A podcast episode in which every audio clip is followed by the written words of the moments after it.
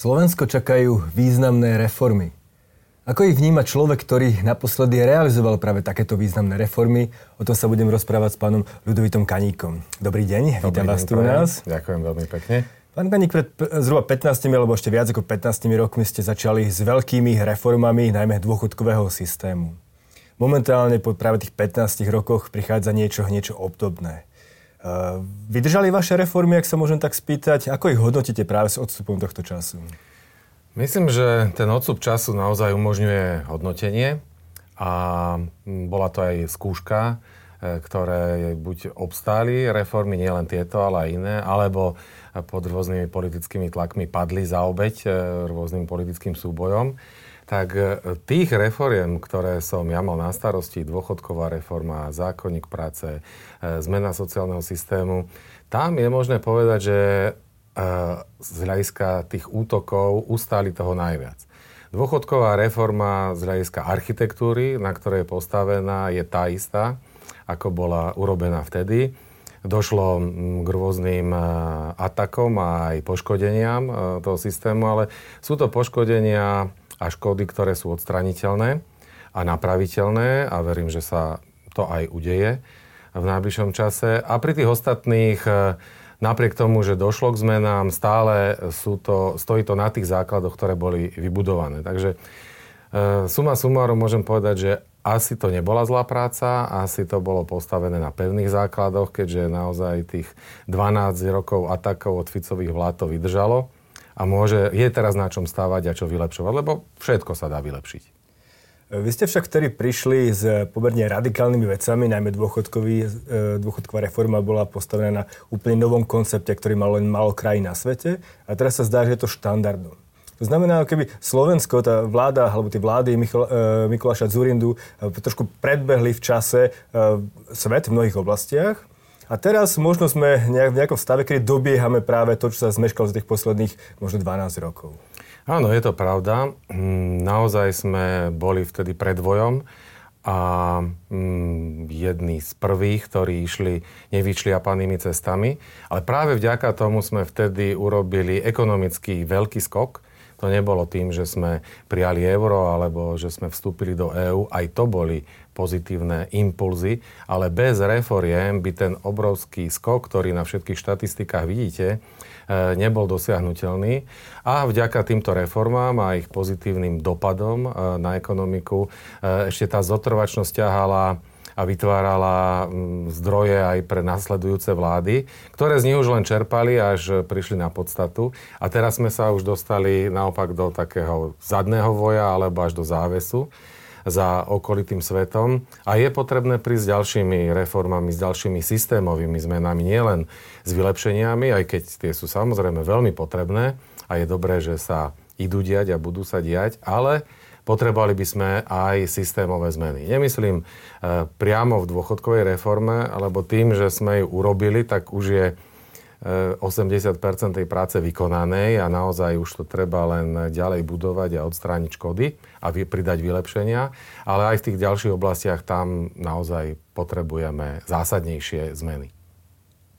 Z môjho pohľadu je trošku paradoxom, že práve tieto zmeny má realizovať vláda, ktorá je veľmi konzervatívna, aj keď išla v podstate do volieb, tak išla s nejakým programom, eh, ktorý postradal nejakú väčšiu víziu. Hlavným programom bolo Zbáme sa korupcie. A teraz majú v rukách miliardy eur a v podstate rozhodovať o tom, kam tie miliardy pôjdu. A majú reformovať systém, kde nikdy nebolo nejaké know-how za tým veľké. Myslíte si, že to dokážu zvládnuť?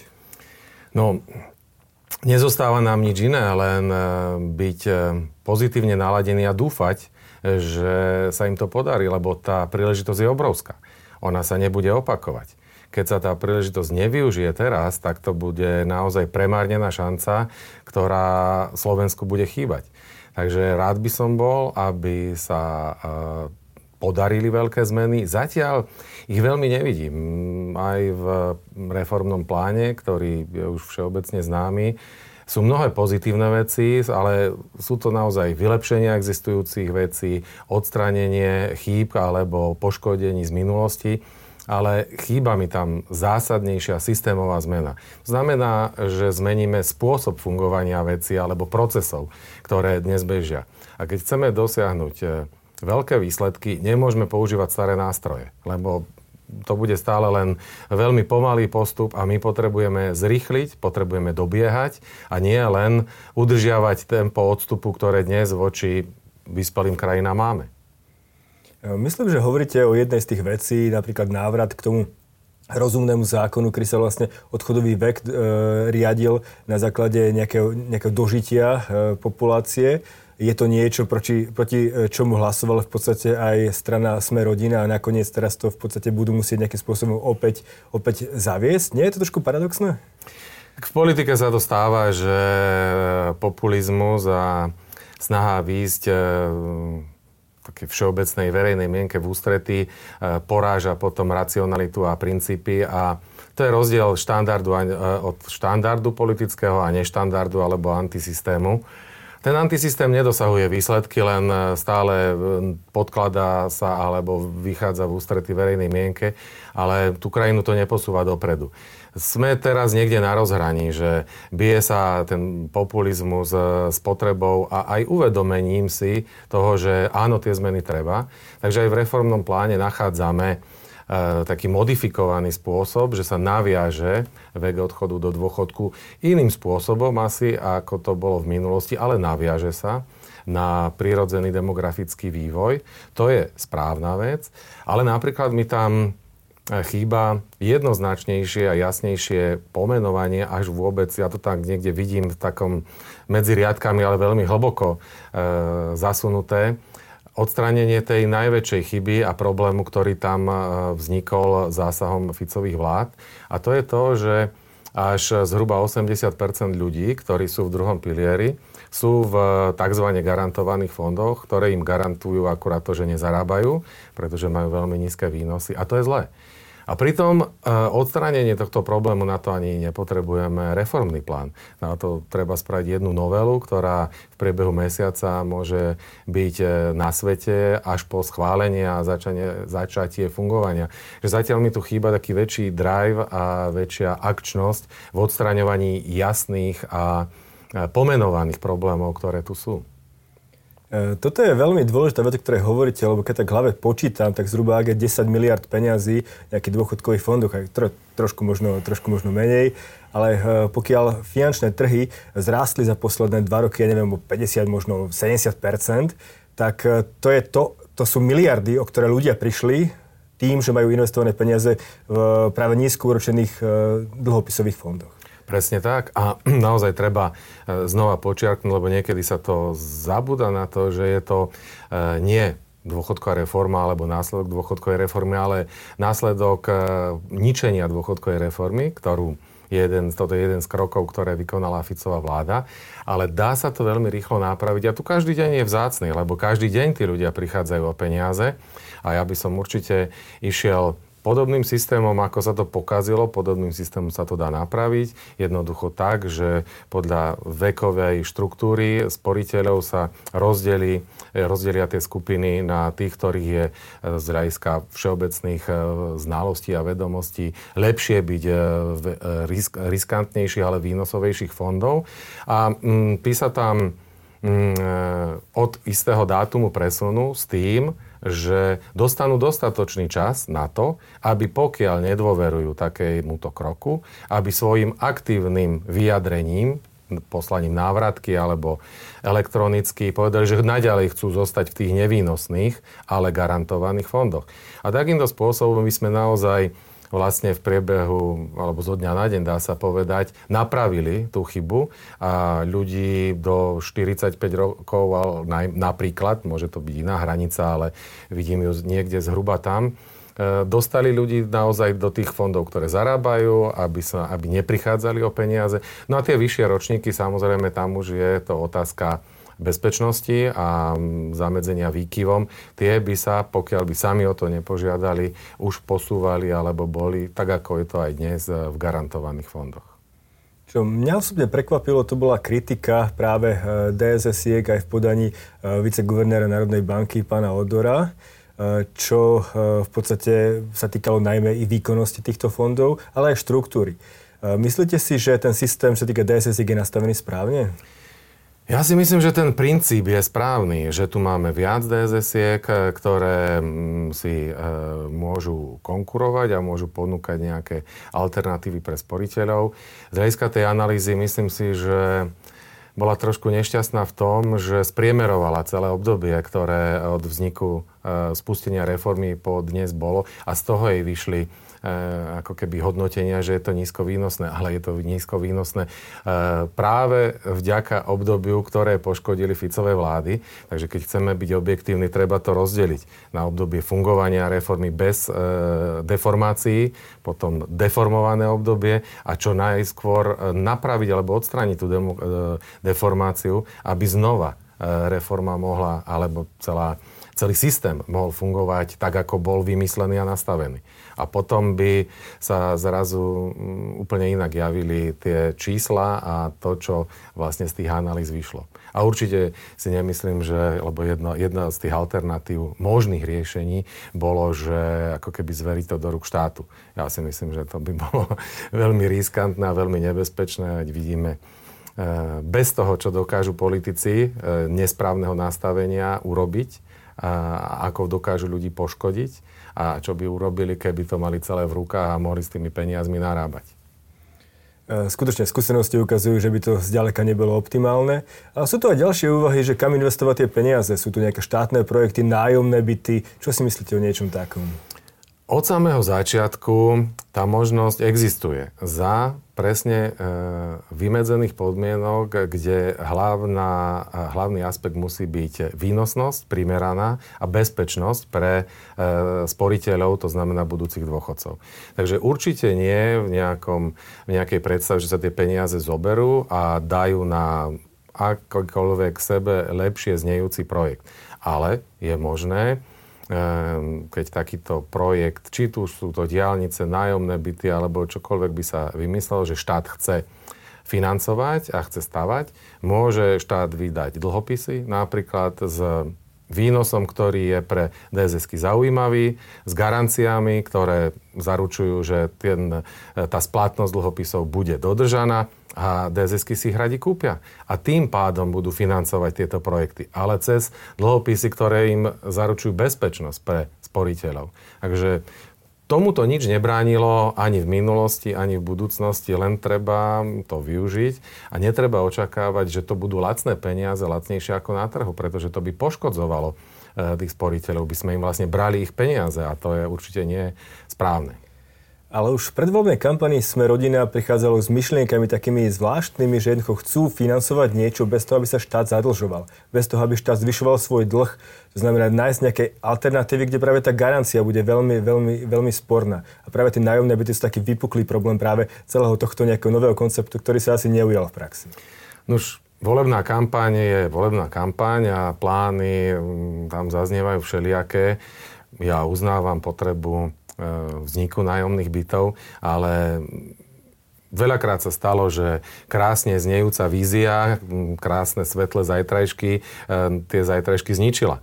Takže musíme byť e, opatrní a nič nejde tak jednoducho, ako možno politici počas volebných kampaní nasľubujú. Musí to mať všetky ekonomické atributy a pri peniazoch, ktoré sú určené na dôchodky, naozaj s nimi nesmieme hazardovať. Keď sa bavíme o sme rodina, tak práve je to minister Milan Krajnia, ktorý v podstate e, zodpovedá za tú oblasť, ktorú ste zodpovedali aj vy a momentálne sú tu rôzne problémy ako zákonník práce, minimálna vzda a tak ďalej, ak sa môžeme dostať aj k tomu. Uh-huh. Čo si myslíte momentálne o tom probléme s minimálnou vzdou? Zvyšuje sa v súčasnom e- ekonomickom ťažkom prostredí? Je to správne? Podľa mňa sa tak trošku naskočilo na vlnu odborárskeho populizmu pretože minimálna mzda by mala byť e, istý naozaj um, veľmi nízky a, a základný, základný ukazovateľ a nemalo by byť cieľom, aby minimálnu mzdu poberalo množstvo ľudí. Veľké percento populácie. Našim, našou snahou by malo byť, aby minimálnu mzdu nepoberal skoro nikto. Aby všetci mali vyššiu mzdu a to sa dosahuje rastom ekonomiky, tým, že sa ekonomike darí. Takže Minimálna mzda je len poistka pre mm, naozaj také e, špecifické aj sociálne skupiny, možno aj situácie. A hlavne, keď e, rastie príliš rýchlo, tak tých, ktorí by mala chrániť, tak tých poškodzuje. Pretože za nekvalifikovanú prácu, keď si k tej minimálnej mzde, tak ako je nastavená dnes, pripočítame odvody, tak zrazu zistíme, že sa ťažko nájde zamestnávateľ, ktorý ju zaplatí za veľmi jednoduchú a primitívnu prácu. A preto tí ľudia, ktorí iné zručnosti nemajú, sú vytlačení z trhu práce a pracujú na čierno, takže ešte viac zhoršujeme to, proti čomu by sme mali bojovať. Že tu by som bol určite voči tým odborárom menej ústretový, podľa mňa e, je nasadená príliš vysoko, zvlášť v regiónoch, ktoré nemajú takú výšku ehm, mzdovej hladiny, ako je Bratislava, bude znamenať, že za minimálnu mzdu budú pracovať, e, keď nie skoro všetci, tak polovica zamestnancov. A to aj e, z hľadiska psychologického určite nie je nič, čo by im dvíhalo sebavedomie a spokojnosť s vlastným postavením spoločnosti. Takže môžeme povedať, že kvitujete ten postoj ministra e, vzhľadom k tomu, že nezvýšil minimálnu mzdu tak, ako slúboval Fico, alebo uzákonil Fico ešte pred... E, ja si vláde. myslím, že on len zdanlivo im nevyšiel v ústretí, teda nevyšiel im v ústretí absolútne, ale tá výška je napriek tomu príliš vysoká. E, to naozaj s odvodmi to už atakuje, nie, nie sme ďaleko od tisíc eurovej hranice, čo je mzdový náklad zamestnávateľa. A to je strašne veľká suma. A keď chceme, lebo ja som určite za to, aby sme hľadali spôsoby, ako zvýšiť ľuďom príjem. Ale tá cesta nie je cez minimálnu mzdu, lebo z tej minimálnej mzdy odvody a dane zoberú takmer 50% keď chceme zvyšovať ľuďom príjem, zamerajme sa na zníženie odvodov, odvodového zaťaženia, lebo to nie len pri minimálnej mzde, ale e, pre všetky výšky mzdy znamená obrovskú obrovské odčerpanie samotných prostriedkov, ktoré e, zamestnanec dostane e, k dispozícii a e, obrovské zaťaženie zamestnávateľov a brzdí prirodzený rast miest. A tam, aj keď sa to všeobecne uznáva, že Slovensko má obrovský problém s výškou odvodového zaťaženia, nevidím žiadne návrhy na riešenie. A to je najväčší problém, ktorý v tej daňovo-odvodovej oblasti máme. A pritom tie riešenia podľa mňa sú a niektoré sme rozpracovali v minulosti.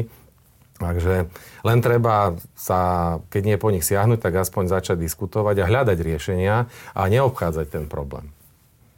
Ja som veril, že práve zmena daňového odvodového zaťaženia bude to kľúčové, čo chce, bude chcieť vláda reformovať, lebo ak sa, ako náhle sa dobre nastaviť podnikateľské prostredie, práve nastavia sa motivácie toho zamestnávať, podnikovať, budovať, e, vytvárať, tak potom to môže mať dlhodobý efekt pre celú krajinu a možno tie peniaze z fondu obnovy a odolnosti by mohli smerovať práve sem. Ale zdá sa, že to je asi celkom utopický scenár pri súčasnej vláde aj preferenciách, teda e, prioritách, pardon. Tak nemusel by byť, len musia, možno nevedia, možno nemajú v tomto smere žiaden nápad, žiadnu víziu, možno chyba odvaha, možno chýbajú ľudia, ktorí sú nositeľmi takýchto vízií, neviem. Ale naozaj, toto je najväčší problém a určite to riešenie tohto problému nie je ani e, politicky riskantné, pretože e, keď by sa k nemu pristúpilo, znamenalo by to, že ľuďom narastú príjmy, čisté príjmy, čo je určite politicky príjemná záležitosť a zároveň e, to znamená pokles výdavkov e, zamestnávateľov. Takže riešiť túto otázku. Tento rebus je naozaj výzva, ktorej sa netreba báť a treba sa do nej pustiť, pretože to pomôže všetkým. Roztočí to ekonomiku, zvýši to spotrebu, e, pomáha to tvorbe nových pracovných miest a to všetci chceme a potrebujeme. No ale môže to časne zvýšiť aj dlh Slovenska. Ten už teraz práve po tej kríze je veľmi vysoký. Že ja chápem aj ministra financí, ktorý je v ťažkej situácii, vzhľadom k tomu, že potrebujú uvoľňovať niekde prostriedky. A na druhej strane vie, že ten dlh jednoducho rastie exponenciálnym tempom a bude sa musieť v podstate pra- s veľkou pravdepodobnosťou rušiť aj zákon o dlhovej brzde, ústavný zákon, čo je veľký problém.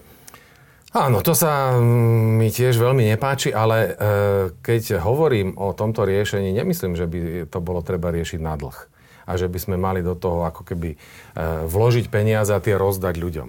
Na to, aby sa to mohlo dosiahnuť, treba zmeniť systém výberu daní. Lebo keď budeme pracovať s tým systémom, ktorý vznikal možno v 19. storočí, kedy to bola ekonomika založená na papierových výkazoch a, a kešovom m, procese e, výberu, tak e, sme e, zostali niekde v minulosti. Dnes máme digitálnu ekonomiku, všetky prevody, e, alebo skoro všetky, e, bežia e, bezhotovostne všetko je zaznamenávané v digitálnom priestore, ale ten daňový systém zostal ešte v 19. storočí, daňovo-odvodový.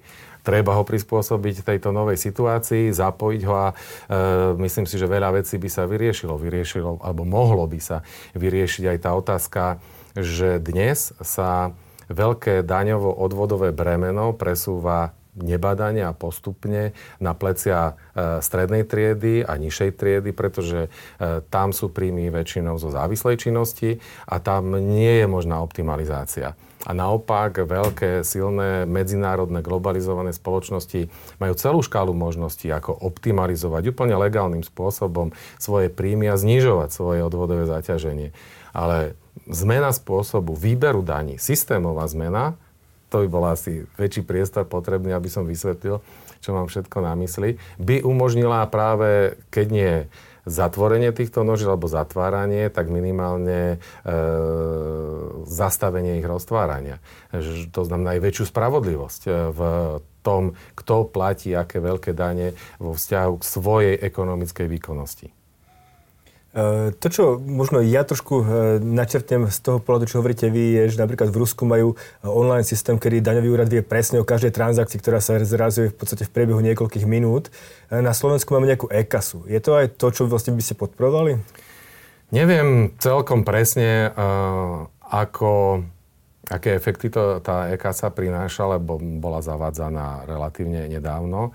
Ehm, ešte stále sem tam bojuje, myslím, že s výpadkami a až nejaký najbližší čas ukáže, ako to pomohlo bojovať s daňovými únikmi. V princípe to asi prinesie pozitíva a očakávam, že to prinesie pozitíva. Tak uvidíme. Ale zase je to stále len o tom istých, tých istých daniach, tom istom výbere a je to len boj proti tomu, že sa vyhýbame. E, niekto sa vyhýba plateniu daní tak s tým môže účinne bojovať, ale e, nezamedzi to tomu, čo som hovoril predtým, že mm, to, čo rieši sa na medzinárodnej sfére, že e, veľké digitálne spoločnosti neplatia takmer žiadne dane a teraz ako to, ako to spraviť, aby e, nie ich potrestať za to, že sú úspešné a dobré, ale spravodlivo rozdeliť to, že prispievajú na chod štátov, kde vytvárajú svoje príjmy a svoje zisky.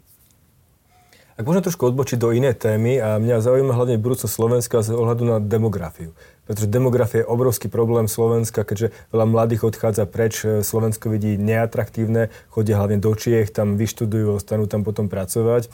Česko ostane na rovnakej úrovni počtu obyvateľov aj o 30 rokov, Slovensko môže byť menšie už o 30 Takže je to, je to obrovský problém pre krajinu a hlavne z pohľadu dôchodkového systému. Aké vidíte tu nejaké riešenie? Tu sú riešenia dlhodobé a ťažké a ani nevieme, či konečné. To musí byť proces, ktorý sa nedá urobiť jednou zmenou, jednou reformou alebo jedným zákonom. Ten problém spočíva e, v priebežnom systéme, pretože ten je postavený na e, dobre e, vyváženom pomere tých, ktorí pracujú a tých, ktorí sú v dôchodku.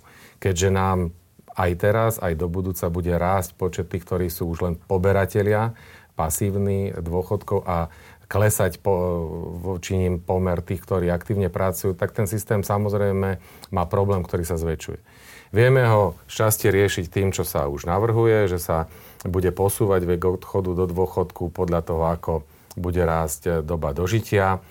Môžeme to riešiť, čo tiež už bolo rozpracované a pripravené veľmi jemným a postupným, postupnou úpravou e, veľkorysosti e, prvého piliera to znamená, že aj keď to znie nepríjemne, ale pravda je taká, že až ho chceme udržať e, schopnosti financovať e, veci, tak musíme e, uberať tú mieru náhrady, ktorú poskytuje a nahradzovať to druhým pilierom a jeho výnosnosťou, ktorý Ehm, násobí ehm, úspory, ktoré sú do neho vložené práve cez investovanie na kapitálových trhoch. Ale to musia byť ľudia vo výnosových eh, fondoch, eh, alebo ich drvivá väčšina, a nie práve v tých konzervatívnych a nevýnosných.